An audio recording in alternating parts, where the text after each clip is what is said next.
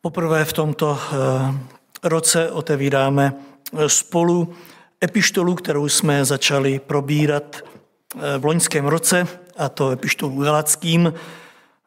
Probrali jsme první kapitolu, dnes se podíváme na prvních deset veršů z kapitoly druhé. Prosím, abychom povstali ke čtení Božího slova, o které bych prosil eh, manžele Žibrický sestru Danu a bratra Jendu, kdyby vyprosili požehnání pro eh, to dnešní slovo, které máme slyšet. Opakuj Galackým, druhá kapitola, budeme číst ve jménu Pána Ježíše Krista prvních deset veršů. Potom, říká apoštol Pavel, jsem se po 14 letech znovu vypravil do Jeruzaléma spolu s Barnabášem a vzal jsem sebou i Tita. Šel jsem tam na boží pokyn a těm, kteří jsou ve zvláštní vážnosti, jsem soukromí předložil evangelium, které zvěstují pohanům, aby snad moje nynější i dřívější úsilí nebylo nadarmo. Ale ani Titus, který tam byl se mnou a je řek, nebyl přinucen, aby se dal obřezat, jak chtěli ti, kteří předstírali, že jsou bratři, a pokoutně se mezi nás vetřeli s úmyslem slídit po naší svobodě, kterou máme v Kristu, aby nás uvedli do otroctví zákona. Před těmi jsme však ani na okamžik necouvli a nepodrobili jsme se jim, aby vám byla zachována pravda Evangelia.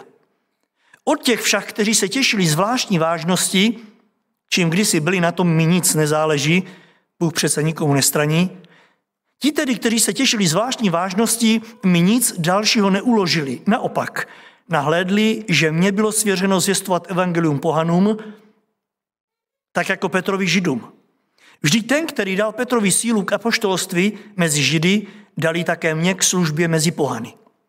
Když poznali milost, která mi byla dána, Jakub a Petr a Jan, kteří byli uznáváni za sloupy církve, podali mě a Barnabášovi pravici na stvrzení naší dohody, že my půjdeme mezi pohany a oni mezi židy. Jen žádali, abychom pamatovali na jejich chude. A právě o to jsem vždy horlivě usiloval. Tolik čtení pro tento večer, prosím o modlitby. Duchovní péče o boží lid, to je téma, eh, kterou jsem které jsem zvolil pro epištolu Galackým, protože i v této druhé kapitole apoštol Pavel eh, se nachází ve stejném boji s těmi, kteří eh, chtěli božímu lidu ublížit a taky ji chrání. Je pravda, že eh, uběhlo od té doby, říká Pavel, 14 let. My od té doby, co jsme přerušili první kapitolu, tak uběhlo možná řekněme dva měsíce, necelé, ale od první kapitoly druhé Pavel říká, že uběhlo 14 let. 14 let eh, nevíme, co se tam dělo, ale dnešní kapitola začala po 14 letech. Znovu jsem se vypravil do Jeruzaléma. Ano, v touze, abych ochránil boží lid Eh, na který útočili mnozí lidé tehdejší doby, kteří, žel, eh, též přicházeli s touhou mu pomoci. Víte, myslím si, že nejhorší, co může být, je, když vám ublíží někdo, kdo vám přijde pomoct. Chápeme ty, kteří přijdou s jasným cílem ublížit, ale když přijde někdo s tím, že vám chce pomoct a přitom vám ublíží, tak o to víc je to bolestivé. Zdrojem nepříjemností v Pavlově životě, jeho službě, skutečně byla podvratná činnost tehdejších falešných učitelů, kteří, ať šel Pavel kamkoliv, oni mu jsou v patách, jakmile v některém místě evangelium, které káže, zapustí koření, koření, falešní učitele už jsou tam a začínají e, církev znepokojovat. A to takovými dvěma důležitými pro ně, důležitými směry. Za prvé tím, že převraceli Pavlovo učení. Když Pavel řekl, že to je bílé, tak oni přišli a říkali, že to je černé a opačně. A za druhé tím, že popírali autoritu, ve které Pavel sloužil. Víte, toto je velmi nebezpečné, když eh, někdo přijde, eh, slouží a pak vám někdo řekne, hele, toho neposlouchej, protože. A náhlodá autoritu, ve které možná i to slovo k vám mluvilo. Tady u tohoto místa bych rád, kdybychom se teď na chvíli pozastavili a viděli ten podvratný kořen, kterému se daří i v těchto dnech. Je to smutné, ale je tomu tak. Mám teď na mysli eh, současné rozvraceče, kteří přichází, až když už je něco vybudovaného. Do té doby nehnou prstem, nic sami nezakládají, nic užitečného je nikdy nikdo neviděl dělat, ale když už je něco vybudovaného, přijdou ti, kteří do té doby nic nedělali a začnou do toho takzvaně vrtat. Nikdo nikoho ke Ježíši Kristu nepřivedli, ale jen co někdo byl ke Kristu někým přiveden, přijdou a zvykla jeho víru. To je velmi smutné. Ano, žádný zbor sami nezaložili, ale ten, co je založený, oni přijdou a rozvrací ho, anebo odlákají ty lidi někam jinam. Přesně tohle se dělo v době Apoštola Pavla. Byli ti, kteří nikoho ke Kristu nepřivedli, jakmile ale zjistili, že Pavel je přivedl k víře, přišli a začali je si mást v té víře a odvádět pryč. Začali jim říkat, že ono to je trošičku jinak. Do té doby jim neřekli, jak to je, ale počkali si, až jim to Pavel vysvětlí a pak jim to převrátili. Že se tahle podvratná ďáblová činnost děje i v těchto dnech v Kristově církvi nemusíme dlouho spekulovat. Někdy máme pocit, jako by se nelišila od toho, o čem tady čteme v téhle pištole. Pavel přivádí lidi ke Kristu, zvěstuje jim evangelium, zakládá sbory a jen co se mu to podaří, přijdou ti, kteří do té doby nic nedělali, Pavel tady nazývá slidili, říká, oni přichází slídit.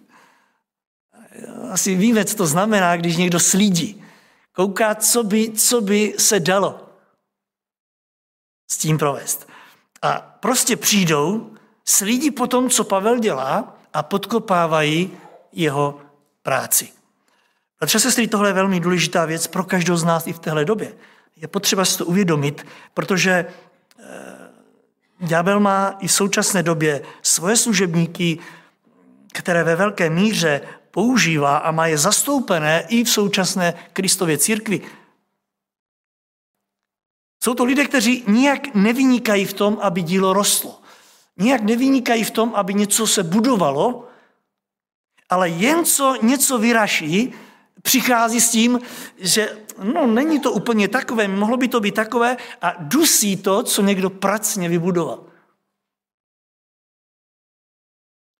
Že to, i to jejich vypadá duchovně, o tom není pochyb. Ono to taky vypadá krásně. Však se podívejte na situaci, o které mluvíme. Pavel kázal na základě zjevení, které mu Bůh dal, když to tito judajisté, kteří se vmísili do božího lidu, tvrdí, že to je jenom Pavlovo evangelium, eh, které se nezhoduje s tím apoštolským. Pavel zakládá církve i na různých jiných místech z pohanů a tito slídilové přichází z Jeruzaléma a lidem říkají, víte co, dejte si pozor, protože to, co vám on říká, to se nezhoduje s tím, co kážou apoštole v Jeruzalémě. Buďte opatrní. A tito lidé nadšení pro Krista pojednou začínají být smutní a duchovně zvadli. Oni začínají eh, novým věřícím namlouvat, že Kristova církev je zatížená takovými dvěma evangelií. Pavlovým, teďko, tím, co on říká, a také Petrovým, který káže v Jeruzalémě a říkají, že obě si dělají nárok na božský původ, ale nejsou stejné. Lidé v tom začínají mít zmatek. A oni jim říkají, které z nich chcete přijímat? evangelium tohoto Pavla, který Krista nikdy neviděl, dokonce pronásledoval církev, a nebo chcete následovat evangelium, které káže Petr, je ten, kterému pán řekl, že on bude tou skálou, na kterém vybuduje církev. Vy nechcete následovat Petra? Samozřejmě, že ano. Tak musíte tohle prostě nechat být. Podívejte, jak ďábel si ničí, jak ďábel ničí Kristovu práci velmi takovým rafinovaným způsobem. Že poukazuje na něco, co člověk, co člověka zemdlívá. Pavel nebyl učedníkem Ježíše Krista, nebyl z 12 učedníků. A ti to lidé říkali, právě proto, že nepatří do ty dvanáctky, ho nemůžete brát vážně. Přicházeli z Jeruzaléma a říkají, my víme, co se tam káže, ať toto si odporuje. To nemůžete brát takto vážně. Pavel z toho ubírá, netvrdí to, co se káže v Jeruzalémě. Dá se říci, že jejich úmyslem nebylo poškozovat Petra na úkor Pavla, ale naopak vyvyšovat Petra na úkor Pavla. A i tady je zapotřebí na chvíli spozornit. Víte, dosud se nic v církvi v tomto směru nezměnilo. Setkáváme se dnes a denně v Kristově církvi a víme, že to je od ďábla a on se snaží ničit Kristovo dílo. On se snaží, aby do božího lidu přicházel podobný rozkol mezi tí, na jejíž bedra pán vložil tíhu Evangelia. Tí, na kterých na jejich bedrech leží tíha zodpovědnosti za zbor, za církev vůbec. Ďábel se nesnaží nutně, aby šumáhem všechno bylo hozeno do koše. To ne. Ale to, oč se snaží, je, aby názor jednoho z vedoucích, nebo ze starších, nebo kazatelů, aby upřednostnil před tím druhým. A to ďáblovi stačí, protože zbytek už si rozbijeme sami. Stačí jenom, aby řekl, že toto je, toto je to, co Bůh chce a toto už ne. A zbytek už si sami rozoráme. Protože ďábel sází na naši lidskost, na to, co je v nás, na to, co bude brojit proti tomu druhému. Ano, ten vyzvednutí, vyzvednutý, v tomto případě Petr, je poctěn tím, co přijal od Krista, tím základem. Víte, že do dneška Petr je brán eh, katolickou církvi jako ten, komu to Kristus svěřil a kdo to se netáhne od Petra, tak už to je špatně. Ďábel sází dodnes na tenhle rozkol, Stejně jako tenkrát. O to šlo ďáblovi v případě apoštolu. Moc dobře věděl, že Pavlovo učení je stejně jako učení apoštolu. Já byl to moc dobře věděl, že Petr i Pavel kážou stejné evangelium. Však jim to zjevil stejný pán, jediný pán. Jenže to ďáblovi nezabrání v tom, aby prostřednictvím falešných učitelů vrazil mezi ně dva klín. Ale víte, mně se moc líbí, že se mu to nepovedlo. Moc mě to těší. A bude mě to vždycky těšit. Protože tady vidíme moc živého Boha, který to, co je jeho, on to obhájí. Bude mě to vždy těšit, když se mu to nepodaří ani mezi námi. A víte, jak tomu předejít? Takže budeme citliví na Boží hlas. Bůh se obhají sám, nepotřebuje k tomu nikoho. Když budeme citliví na boží pokyny, podívejte se, co se stalo v době, o které tady mluvíme v životě apoštola Pavla. Celých 14 let, po té, co se setká s učedníkem Petrem, na tom jsme končili eh, v loňském roce, a ověřil si, zda to je učení stejné, Pavel celých 14 let káže, zakládá sbory, práce na vinící boží roste, má už po svém boku i dva pomocníky, všimli jste si jejich jmen? Barnabáš a Titus. Má už po svém boku další dva, kteří mu pomáhají. O nich si řekneme něco až o chvíli později. Teď si budeme všímat Pavlova jednání. Připomínám, po 14 let služby Pavel už má obrovské zkušenosti z evangelizací. Bůh se k jeho práci přiznává, jenže Pavel se po 14 letech duchovní práce rozhodne pro velmi zajímavou věc. Všimli jste si, že se znovu vydá do Jeruzaléma. On cítí tlak ďáblův, vypozoruje, v čem, na co ďábel sází. A tak si říká, já to zastavím. A tak po 14 letech duchovní práce, kdy už opravdu má to rozjeté, on se rozhodne, že se vypraví do Jeruzaléma. A teď poslouchejte, k těm, kteří jsou ve zvláštní vážnosti, teď tam vidí Petra a vidí tam učedníky Kristovi, těm, kteří jsou ve zvláštní vážnosti, se rozlož, rozhodne, že předloží evangelium, které káže pohanu. Říká si, já tam půjdu, a vezmu si všechny apoštoly, který, kteří opravdu se těší zvláštní vážnosti, protože viděli Krista a, a sloužili mu pán, že si je povolal osobně. Lidé znají. Půjdu a řeknu jim, podívejte se, nejen jenom Petrovi, ale všem, kteří jsou tam vážní, vážení, řeknu jim, co kážu. Co tomu říkáte? Bylo to nudné? Po tolika letech služby, představte si, že už kážete 14 let a daří se vám práce, zakládáte jeden zbor za druhým. Teď cítíte, že ďábel si to může zneužít, jenomže to něco ve vás se brání a říká si, no a co mi do toho? Já přece jsem to přijal od Krista, tady se mi práce daří, co já bych se šel spovídat těm učedníkům do Jeruzaléma? Ať si tam oni kážou, co chtějí. Víte, takhle někdy jednáme e, z naší lidskosti, nebo alespoň máme k tomu tak blízko. Říkáme si, co nám je do koho. Ať si co chce, kdo chce, říká, já sloužím pánu, ano, jdeme někdy hlavou proti zdi.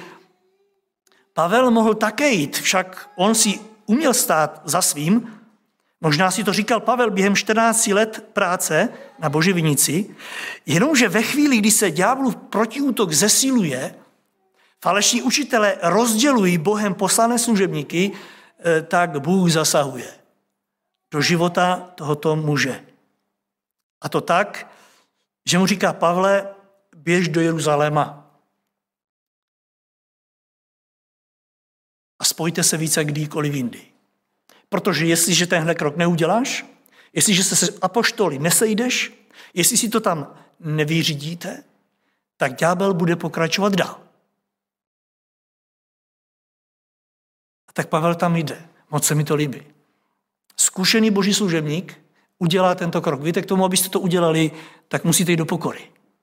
Mohl si říct, jestli mají problém se mnou, ať přijdou. Ne? Tak ať přijde. Já ten problém nemám. Ale on cítí, že ďábel, jestli on neudělá tenhle krok, tak ďábel si bude dál pokračovat a bude ničit boží lid. Kež by nám dal pán Bůh moudrost v tom, aby jsme to vycítili tež. Kdykoliv a nebáli se udělat ten první krok. Je jedno, že si někdo bude myslet, že mm, my jsme měli nějaký problém, nebo my jsme v tom či ono byli slabší. Ne. Pavel tím, co udělal, dokázal, že on je silný v Kristu. Nikde nenajdete, že by, ho, eh, že by pro Pavla poslal Petr nebo jiný učedník, ne, ale Pavel tam jde, jak říká v druhém verši, šel jsem tam na boží pokyn. Víte, toto je úžasná věc. Vycítit, kdy vás Bůh k tomu vede, kdy vás volá, kdy vás tam posílá. Pavelek vidíte sám od sebe toho nebyl schopen. 14 let. Cítil, že ďábel soustředí sílu, útočí ale sám to nezvlád. Ale teď říká, šel jsem tam na boží pokyn. Prostě přišel den, kdy mi pán dal jasně najevo, běž, Pavle, běž, nečekej na nikoho, běž, ať zastavíte to, co si ďábel dělá přes tyto falešní učitele. A čteme, na boží pokyn jsem tam šel a těm, kteří jsou ve zvláštní vážnosti, jsem soukromí předložil evangelium, které zvěstují pohanu. Všimněte si několik věcí. Ve slovech na boží pokyn nalezneme stejný gramatický kořen jako v první kapitole 16. verši, kde říká Pavel, že Bůh se mu zjevil a předložil mu evangelium.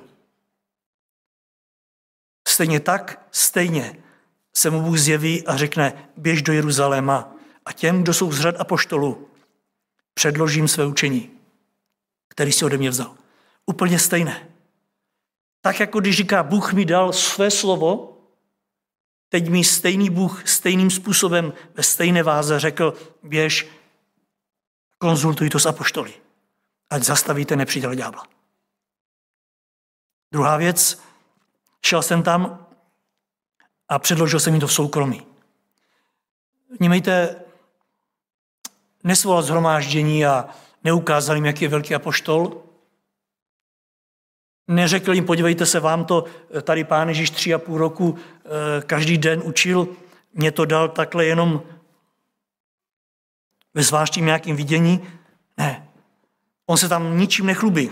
On nesvolává lidi, aby viděli, jak je vzdělaný, jak je chytrý, jak je dobrý, mohli bychom říct. Ale čteme, že šel a soukromí. Vzal si je tam stranou, bez aby dělal si na tom nějakou svou kariéru. Jak úžasný to boží muž. Když jde o boží věci, on to udělá v soukromí a tam jim předloží evangelium, které káže. Tam jim dá hezky na stůl teologii, kterou přijal od pána. Nic takového nečteme ve chvíli, když šel za Petrem.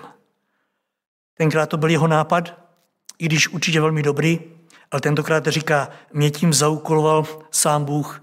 A tak Petr, eh, Pavel zůstává v pokoře, v tichosti a v takové boží moudrosti. Chtěl jsem se ptát při přípravě téhle biblické, co bych dělal na jeho místě? Šel bych? Dokázal bych se takto pokořit po 14 letech služby, kdy je za vámi vidět spousta zboru?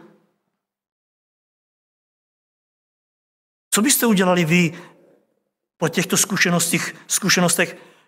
Šli byste se spovídat apoštolům v Jeruzalémě, jenom protože oni jsou ve zvláštní vážnosti? Navíc těm, o kterých Pavel dokonce třikrát v tomhle textu říká, byli ve zvláštní vážnosti. Třikrát. Říká, že to byli lidé, kteří měli zvláštní vážnost. Lidé si jich opravdu vážili. Byli to očitý svědkové Ježíše Krista. Lidé si váží do určité míry, že až mám takový pocit, jakože uctívali. Šli byste za nimi, po té, co byste také dokázal, velké věci, oni Pavla nevyhledávali. Nechali ho být. Nechali ho práci mezi pohany, ať si pracuje, jak chce, bez povšimnutí. Zřejmě jim stačilo to, co jim o něm, o něm řekl Petr. Petr určitě říkal, Pavel byl u mě na návštěvě, to, co mi říká, to nijak eh, nejde proti nám, nejde to proti našemu učení, je vidět, že to má od Boha, tak apoštole řekli, dobře, tak ať slouží, nechme ho být. Jenomže ďábel tohle využije. Někdy si říkáme, že když budeme mlčet a necháme věci eh, být, takže se to vyřeší, ono se to nevyřeší, ďábel to zneužívá, tak Bůh zasáhne a pošle Pavla, běž ty za nimi jak obrovská pokora, chci to zdůraznit, zdůraznit znovu, je zapotřeby, o tom místě nemusíme mluvit. A pošel Pavel se ale nebojí pokořit. A jde tam, jak jsem říkal, v soukromí. Neudělá veřejnou konferenci, žádný sjezd. Ale v bázni před Bohem se sejdou jenom kazatele, kteří káží evangelium tam si dají na stůl to, co přijali od Krista a co dávají dál. Svědomím, že za to budou zodpovědní. Proto písmo říká, nechtějte být mnozí mistří, vědouce, že budete zodpovědní za to, co kážete. Pojďme se ptát, co tím Bůh chtěl dokázat. A co chce dokázat i dnes v těchto dnech tím, že nás vede takto do pokory, že nás vede jeden k druhému, aby jsme se sdíleli když vidíme, že ďábel se snaží proniknout. Víte, v každém případě Bůh chce, abychom nedali místo ďáblu. I na to máme v dnešním textu odpověď z důvodu, Pavel tady říká jasně, aby snad moje nynější i dřívější úsilí nebylo nadarmo. Toho se Pavel bál. Říkal si, udělal jsem toho tolik pro boží lid. Tolik lidí jsem přivedl ke Kristu. Tolik zborů jsem založil. Jestli teď si to nedáme s těmi kasateli do pořádku a nevysvětlíme si to a nezastavíme tyto falešní učitele, i to dřívější moje úsilí, i to současné vyjde nadarmo. Dochází nám někdy, že můžeme pracovat celá léta a stačí si potom nepohlídat jednom jednu věc. Nechat ďáblovi místo, aby pronikl.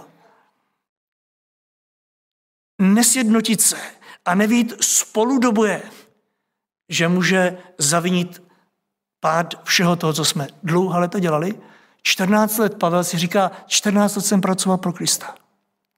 Jestli teď tam nepůjdu a nesjednotíme boží dílo a neřekneme si, že kážeme jedno a to samý a nezastavíme tyto falešní učitele, přijde konec. Všemu tomu, co jsme dělali, protože ty lidé, kteří přijali Krista, ty odpadnou. Zbory, které jsem založil, ty se rozdělí. Už víte, bratře a sestry, proč Ježíš musí zasáhnout i v dnešní době nejednou do současného božího lidu? Protože jinak bychom se namáhli zadarmo. Jeden to chce nejednou tak, druhý to chce onak a dílo se tříští. Pán to ale nechtěl tenkrát a nechce to ani dnes dopustit. Jeho přáním je, aby ďábel prostě nedostal prostor, proto ta stopka. A Pavel ji neváha udělat. Jde k apoštolům, předložím evangelium s otázkou, je v něm nějaký rozpor? Proč přichází do sboru z Jeruzaléma ti, kteří říkají, že kážu něco jiného? Je v tom, co kážu, nějaký rozpor mezi vámi? Proč říkají, že Petr káže něco jiného? Je v tom nějaký rozpor? Pokud ne, zastavme ty zatracené klamné učitele. Zastavme je. Nenechme jim prostor. Zastavme ty, které, kteří ničí všechno, co my pracně budujeme. Vydrejme ten koukol. Jistě víte, jak těžké je vybudovat zbor. Vlastně nevíte to, protože ani já to nevím. Jsme to nikdo, nikdo ještě nedělali. Jak těžké je přivést jednoho člověka ke Kristu, navíc na tož založit sbor.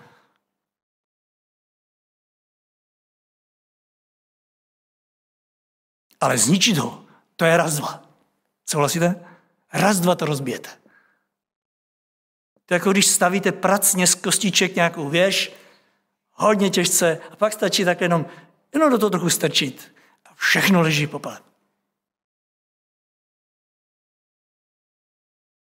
A nebo skládáte pucle, někdy celé měsíce.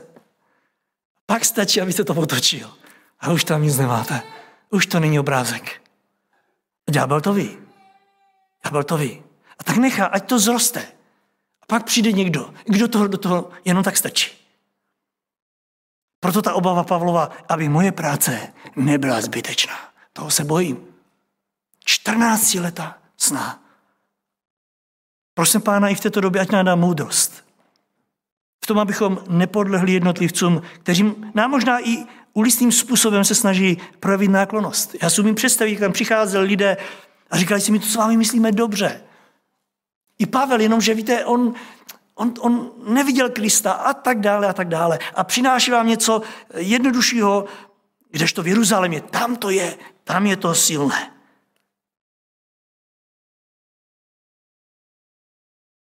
Ať je naším cílem ta boží jednota. Nečekejme, až to udělá ten druhý. A poštolé čekali možná jeden na druhého. Možná to taky cítili, určitě věděli, že falešní učitelé řádí ale neodvážili se zasáhnout a stmelit situaci. A tak Pavel na boží pokyn. On to dokáže. Prosím pána, ať máme i my pozorné duchovní ucho, ať máme citlivé srdce na boží věci. Jen tak naše práce nebude marná. A vše, co budeme dělat, bude pouze jen růst. Že to není lehké, víme. Možná se nám i proto nechce plout proti proudu. Však se na ta Pavlova úskalí teď podíváme. Víte, ono, což o to jít do Jeruzaléma. Jenomže co tam? On se tam postavil tváři tvář těm, kteří byli ve zvláštní vážnosti. On tu vážnost neměl. A tak tam přichází, o tom už jsme si řekli, má sebou dva spolupracovníky. Bere si sebou Barnabáše a bere si sebou Tita. Nemyslím si, že to byla náhoda. Barnabáš byl žid, ten se všem líbil. Když přivedl do Jeruzaléma, tak všichni tleskali. Máš vedle sebe Barnabáše, to je dobrá volba. S tím nikdo problémy neměl. On patřil do vyvoleného božího národa. Navíc Barnabáš byl velmi odvážný. Eh, jistě víte ve skutcích 11 se dočtete tam od toho 25. verše, že jako jediný našel odvahu, šel a vyhledal Saula v době, kdy nikdo ještě neměl odvahu se Saulem spolupracovat, protože stále se v církvích mělo, že to je ten, kdo pronásleduje církev, byli velmi opatrní. Barnabáš jako jediný ho vyhledá a vezme ho sebou do Antiochie, neváhá prostě riskovat a začíná spolupracovat s apoštolem Pavlem. A Bible říká, že celý jeden rok kázali evangelium v Antiochii a víte, že na základě té jejich práce, kde mnoho lidí uvěřilo, tak tam vznikl ten název, který se honosíme i my. Jaký to je? Křesťan neboli Kristovec. Tam poprvé se začalo věřícím říkat křesťané. Na základě Barnabášovy služby, který bere sebou Saula. Takže teď, když tam s ním přijde, tak oni ví, že Barnabáš to je ten člověk, kterého opravdu musíme brát vážně. Jenomže on má po své levici Tita. A to byl řek, to byl křesťan, který uvěřil z pohanu. A Pavel se rozhodne, že půjde k apoštolům a nebude se přetvářet, nevezme si tam jenom žida, byl taky žid, ale vezme tam i křesťana, který uvěřil z pohanu. Jaký byl mezi nimi rozdíl? Pavel i Barnabáš byli obřezaní, s tím neměli nikdo problém, jenomže tam přijde křesťan z židů a ten obřezán není. A teď se všichni postaví před apoštoly ti, kteří jsou ve zvláštní vážnosti. Řeknu vám, že na tu dobu to byl velmi odvážný čin. Pavel si tímhletím tak trošičku podřezal větev. Kdyby se býval chtěl zalíbit lidem, on by to nikdy neudělal. Ale on si říká, já nemám co tajit. Takhle jsem to přijal od Krista a takhle jim to předložím. Buď to přijmou, nebo to nepřijmou. Stačí se ptát, jsme takto odvážní v téhle době, když jde o boží věci? Víte, já mám pocit někdy, že mi odvá chyby v těchto dnech. Někdy jako křesťané v touze, aby bylo dobře, tak se snažíme ustupovat, kde se dá. V touze, abychom nezranili, abychom neublížili, snažíme se ustupovat. Jak jinak než z Božího slova. Z toho, co jsme přijali od Krista. Pavel toto přijme od Krista a on s tím nechce hýbat. I když ví, že prožili to bude kamen úrazu. Pro učedníky, kteří byli s Kristem, všichni byli obřezaní, bude to kámen úrazu. Ale on si říká, takto jsem to přijal od Krista. A takto s tím půjdu. Kristus nepožaduje obřízku od pohanu, protože ne na obřízce to stojí. A tak si jedno krásno nepostaví před apoštolí, připomínám, ti, kteří byli ve zvláštní vážnosti s tímto Titem, s původem z pohanu. Na první pohled to nebylo nic divného. Pán Ježíš při svém odchodu řekl, jděte a čiňte mi učedníky ze všech národů. Až na sám konec země. Jenomže teď je tady, co s obřízkou? Co s obřízkou? Čiňte mi, čiňte mi učedníky. Ale co s obřízkou? Pohané nebyli obřezáni a Titus nebyl obřezán. Tak přivedení tohoto Tita mezi ty nejlepší z nejlepších v Jeruzalémě opravdu mohlo působit jako dobře míněná provokace že se umíme provokovat někdy v církvi, že? Prostě tak krásně, duchovně, tiše, ale můžeme to postavit tak, aby, aby jsme otestovali uh, sílu duchovní toho druhého, nebo spíš trpělivost toho druhého. Uvidíme, co unese. Zkoušíme někdy, co druhý vydrží. Jenomže Pavel, Pavel nechce nikoho provokovat. Pouze jim chce předložit evangelium, které převzal od Boha v onom zjevení a chce ho předložit otevření apoštolům. Ano, nechce, aby se o tom pouze a jen někde doslechli, ale chce jim to říct otevřeně. Nechce, aby se vyvolávali spory, ale chce, aby byla potvrzená jednou provždy pravda Evangelia. Ano, ta pravda, že Bůh přijímá stejně tak židy i pohaný skrze víru Ježíše Krista, nikoliv na základě obřízky.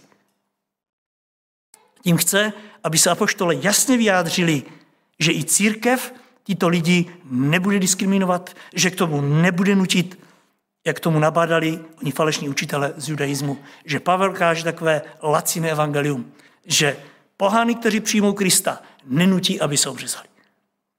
Ano, taková byla podstata věci.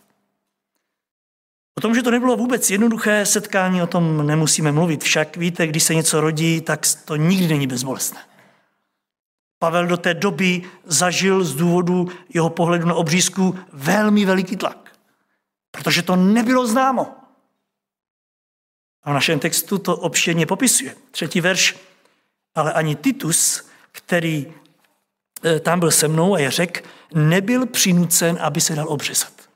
Jak chtěli ti, kteří předstírali, že jsou bratři a pokoutně se mezi nás vetřeli s úmyslem slídit po naší svobodě, kterou máme v Kristu aby nás uvedli do otroství zákona.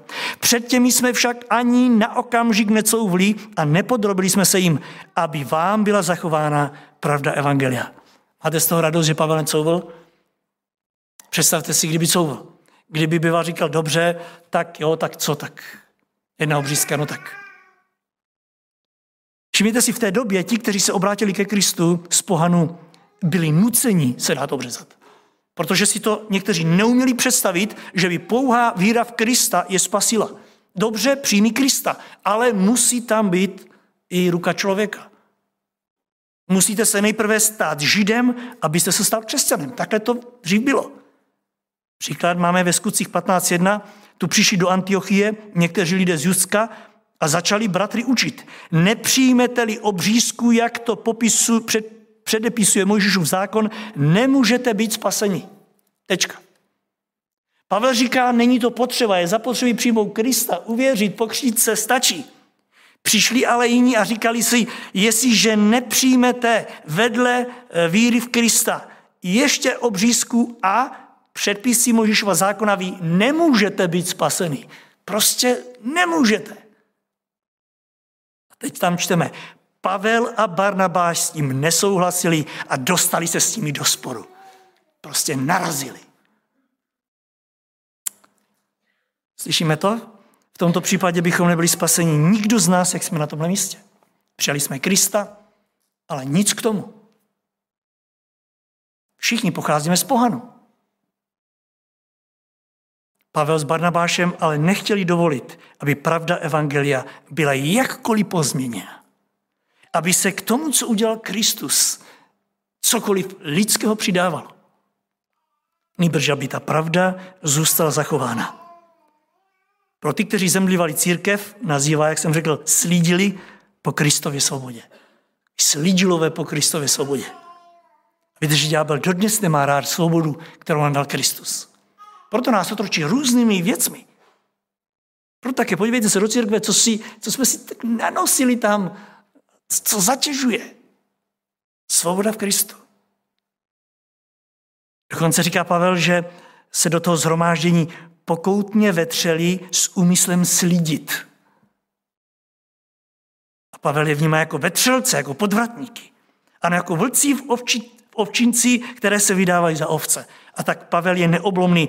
Netvrdí, že se někdo nemůže obřezat, pokud to tak vidí, ale tvrdí, že nemusí. Nemusí. Proto zde čteme, Titus nebyl přinucen. Že to po něm někteří chtěli, ale nebyl přinucen. Stal se tak jakýmsi průbířským kamenem tohoto principu. Kristova principu. Ano, byl neobřezaným pohanem, ale obráceným křesťanem. A i přes veškerý tlak, který je na Pavla kvůli němu vyvíjen, Pavel říká, před těmi všem však ani na okamžik necouvil a nepodrobil se jim. Před těmi ne, Ano, couvnul tam a tam, kde bylo, nebylo to důležité. Ale tady, v základech Evangelia, necouval. Možná, že na tomhle místě někdo namítnete, ale o něco později Pavel couvl a Timotea kvůli tlaku okolí nechal obřezat. Víte, že písmo říká, že Timotea kvůli tlaku, který se vyvinul na něj, nechal obřezat. A máte pravdu.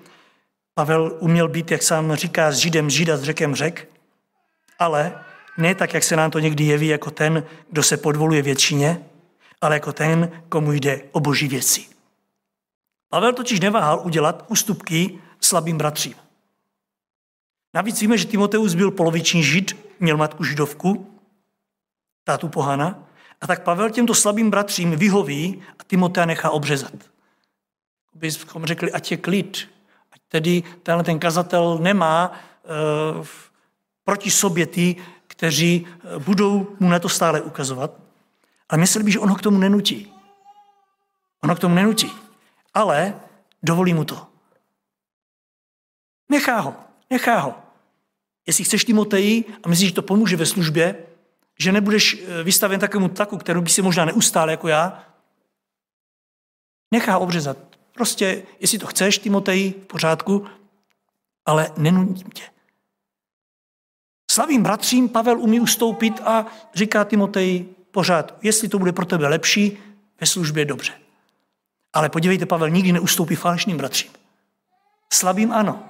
Kež by nás pán učil i tomuto, abychom věděli, kdy ten člověk je slabý a narušili bychom jeho víru a kde je ta faleš a něco, co není z Boha.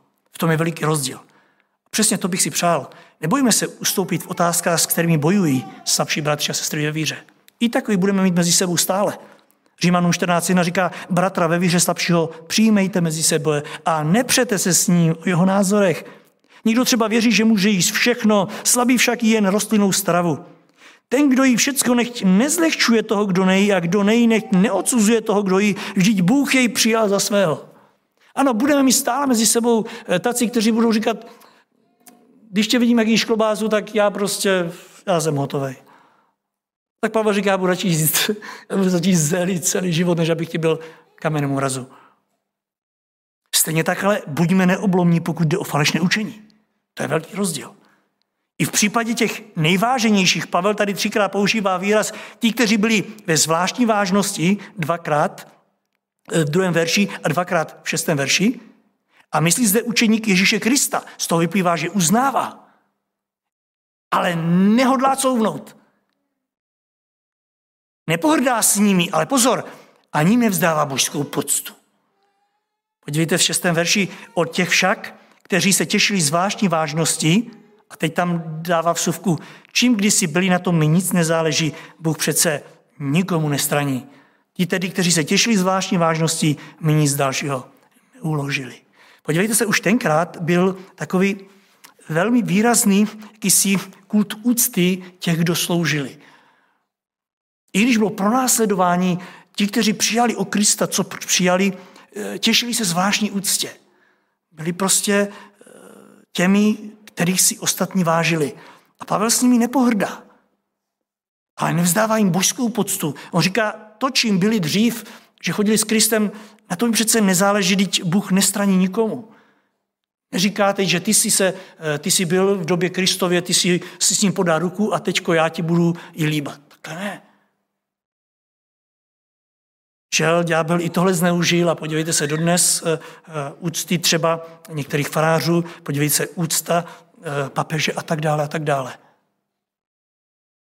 Pavel toto doslova rozstupuje, nes, nesnižuje jejich povolání, nazývá je těmi, kteří mají zvláštní úctu, ale nezbožťuje je. Víte, že na jednom místě říká, já nejsem o nic menší, protože mě taky se ukázal Kristus. A my víme, že všem nám se ukázal Kristus. Všem nám ukázal to, kým pro nás je. Mně se to moc líbí. On člověka nesnižuje, komu šest, tomu čest, ale ani Pána Boha nesnižuje. Naopak, Boha vyvyšuje a člověka dává do jeho podřízenosti. A díky tomu vychází na povrch to božské rozhodnutí. Podívejte devátý verš. Když poznali milost, která mi byla dána, Mějte to, oni teď jsou tam pospolu, Pavel jim vykládá, předložím, co mu Kristus svěřil kázat a oni v tom poznají boží milost. Nevidí tam nějakou Pavlovou řevnivost nebo něco, oni v tom poznají boží milost a říkají si, Bůh se smiloval a dal to, co nám, dal i jemu. A teď, když poznají boží milost, která mi byla dána, i Jakub a Petr a Jan, kteří byli uznáváni za sloupy církve, všimněte si, i tam jsou tři muži, kteří prostě na jejich bedrech leží to všechno ostatní, on se sejde se všemi, ale Jakub, Petr a Jan, to jsou ti tři uznávání za sloupy církve, mají zřejmě, eh, měli zřejmě eh, tu moc schvalovat, rozhodovat. Jak bláhové dneska si myslet, že prostě eh, všichni můžeme úplně všechno a nikdy nemůže být někdo, kdo by měl větší zodpovědnost, protože jsme všichni Kristovi děti, i tak se to má častokrát. Podívejte, tenkrát to bylo jasné. Jakub, Petr a Jan, uznávání za sloupy církve, Pavel jim řekne všem, ale tito tři vyvstanou a podají Barnabášovi a Pavlovi ruku na stvrzení dohody. Že my půjdeme mezi pohany a oni mezi Židy. A cituji dál, nic dalšího mi neuložili. Naopak nahlédli, že mně bylo svěřeno zvěstovat evangelium pohanům a tak jako Petrovi bylo svěřeno zvěstovat evangelium Židům. Nic mi neuložili. Předložil jsem jim evangelium, jaké mi ho Kristus dal. Víra v Krista. Nic k tomu. A co obřízka Pavle? Nic mi neuložili sloupy církve v Jeruzalém. Nic. To znamená, oni to přijali jako od pána. Není to krásné? Já vám chci říct, že to nebyla samozřejmost. Víte, tito vážení apoštole, tito sloupy církve, když už tam tak Pavel přišel na kobereček, dali bychom, mohli bychom říct, mohli být hodně důležití. Mohli říct, Pavle, ty víš, co tady povídáš. My jsme s Kristem tady vyrostli. My jsme tady sloužili po jeho boku tři a půl roku. Víš, že Kristus byl obřezán? My jsme obřezáni. Jak to, že ty říkáš, že není potřeba obřízka? A mohli být hodně důležití a že býváme někdy důležití. Mohli si dupnout a říct, ne, Pavle, obřízka musí zůstat. To je důkaz prostě křesťana. A víte, rozkol by byl na světě už bychom nikdy neměli jedno evangelium. Nikdy. Ďábel by byl radostí bez sebe, jenomže nic takového se nedělo. Víte proč? Protože Bůh byl a zůstane Bohem jednoty. A to, co je z něj, i když já bych rád takto a ty takto, u Krista, u jeho kříže se to sejde. Tito se sešli a nic nezměnili nepozměnili nic na tom. A jasně dali najevo, že jak oni přijali od Krista, tak i Pavel. Tak si podají ruku na důkaz souhlasu. To byla krásná doba, co říkáte? Když stačilo takové teologické věci stvrdit podáním ruky. Dneska, když se v církvi na něčem domluvíme, tak se sepíše zápis a ten se čte a ten se musí odsouhlasit a bědák tam je trošku jiné slovíčko a tak se pozměňuje. A někdy se upravuje zápis déle než samotné jednání. A i když potom přijde, tak se musí ověřovat. A stejně se vytýká těm, kdo to ověřovali, že tam ještě to trošičku neupravili. Tenkrát stačilo. Toto mi řekl pán, toto mě. Podej mi ruku. Takhle budeme sloužit. Amen. Amen. A šli. Žádný zápis. A díky Bohu, že my to máme zapsáno že to Bůh viděl za vhodné a že to Pavel sepsal. Nemyslete si, že to bylo pro ně lehké. Ani pro Pavla, ani pro apoštoly. Tlak byl obrovský. A oni věděli, že teď, teď půjdou spolu. A každý, kdo přijde do těch jednotlivých sborů a bude vytýkat, že Pavel káže něco jiného, Pavel řekne, my jsme si podali ruku. Kážeme stejné evangelium nebudeme na pohany vkládat žádné břemeno. Díky Pánu Bohu, že dal sílu Pavlovi pokoře A že dal sílu těmto sloupům církve k tomu, aby to přijali. Představte si, když Pavel odešel, jakému tlaku čelili oni. K čemu jste to dali souhlas? Oni se podali boží moci a zvítězili nad tím zostníkem. Pro ďábla, věřte mi, byla obrovská porážka toto. A je to porážka dodnes. Když boží lid všechno to, co přijde, předloží před pána. Odchází ruku v ruce. Ruku v ruce. Jako bratr s bratrem. Přeji si, aby i na základě toho, co jsme si nezřekli, jsme otevřeli srdce pro to, k čemu nás pán i tímto vede. Aby žádná roztržka nikdy nenašla místo mezi námi. Držme se pevně toho, co jsme od Krista dostali. A i když to bude někdy těžké prosadit, bude-li to z Boha. I na druhé straně všechno udělá proto, aby se to sešlo. Věřím, že máme stejnou touhu, stejné přání a že i za to se budeme krátce modlit. Prosím, abychom povstali. Daj, Pane, děkujeme za to, že dnes večer jsme mohli být pod vlivem Tvého slova.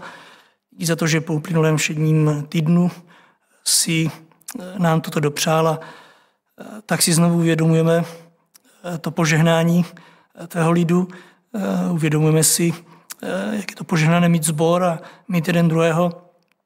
A tak v tuhle chvíli chci poděkovat za ty, kteří stáli na počátku tohoto sboru, za tu investici, kterou do toho dali. Víme, že to nebylo ani pro ně jednoduché. A tak tě moc prosíme, aby eh, jsme si toho vážili, aby o to víc, eh, co si nám dneska připomněl, jsme dbali na to, aby eh, nepřišel někdo, kdo by ho rozbil, kdo by to všechno uvedl minulost. A to ještě moc prosím, Jedy, abychom se do té role nepasovali my. Si ďábel nepoužil někoho z nás. Víme, jak k tomu máme blízko, pane, protože to naše lidské já eh, častokrát nechce do pokory a, a tak si trvá na svém. A tak moc tě prosím, aby eh, jsme viděli, kde eh, se máme poddat, kde máme být citliví s těmi, kteří to potřebují a kde jako apoštol Pavel nemáme, nesmíme couvnout, protože by to ztratilo všechno smysl a e, zbořil by se základy. Já tě moc prosím, pane Ježíši, aby si nám žehnal, aby si byl s námi i e, dál e, v tomto sboru, aby si nás chránil od ďáblových útoků i od všech, které si k tomu i v dnešní době používá. Radujeme se z toho, že Duch Tvůj svatý je uprostřed nás a že má za úkol uvádět nás do veškeré pravdy.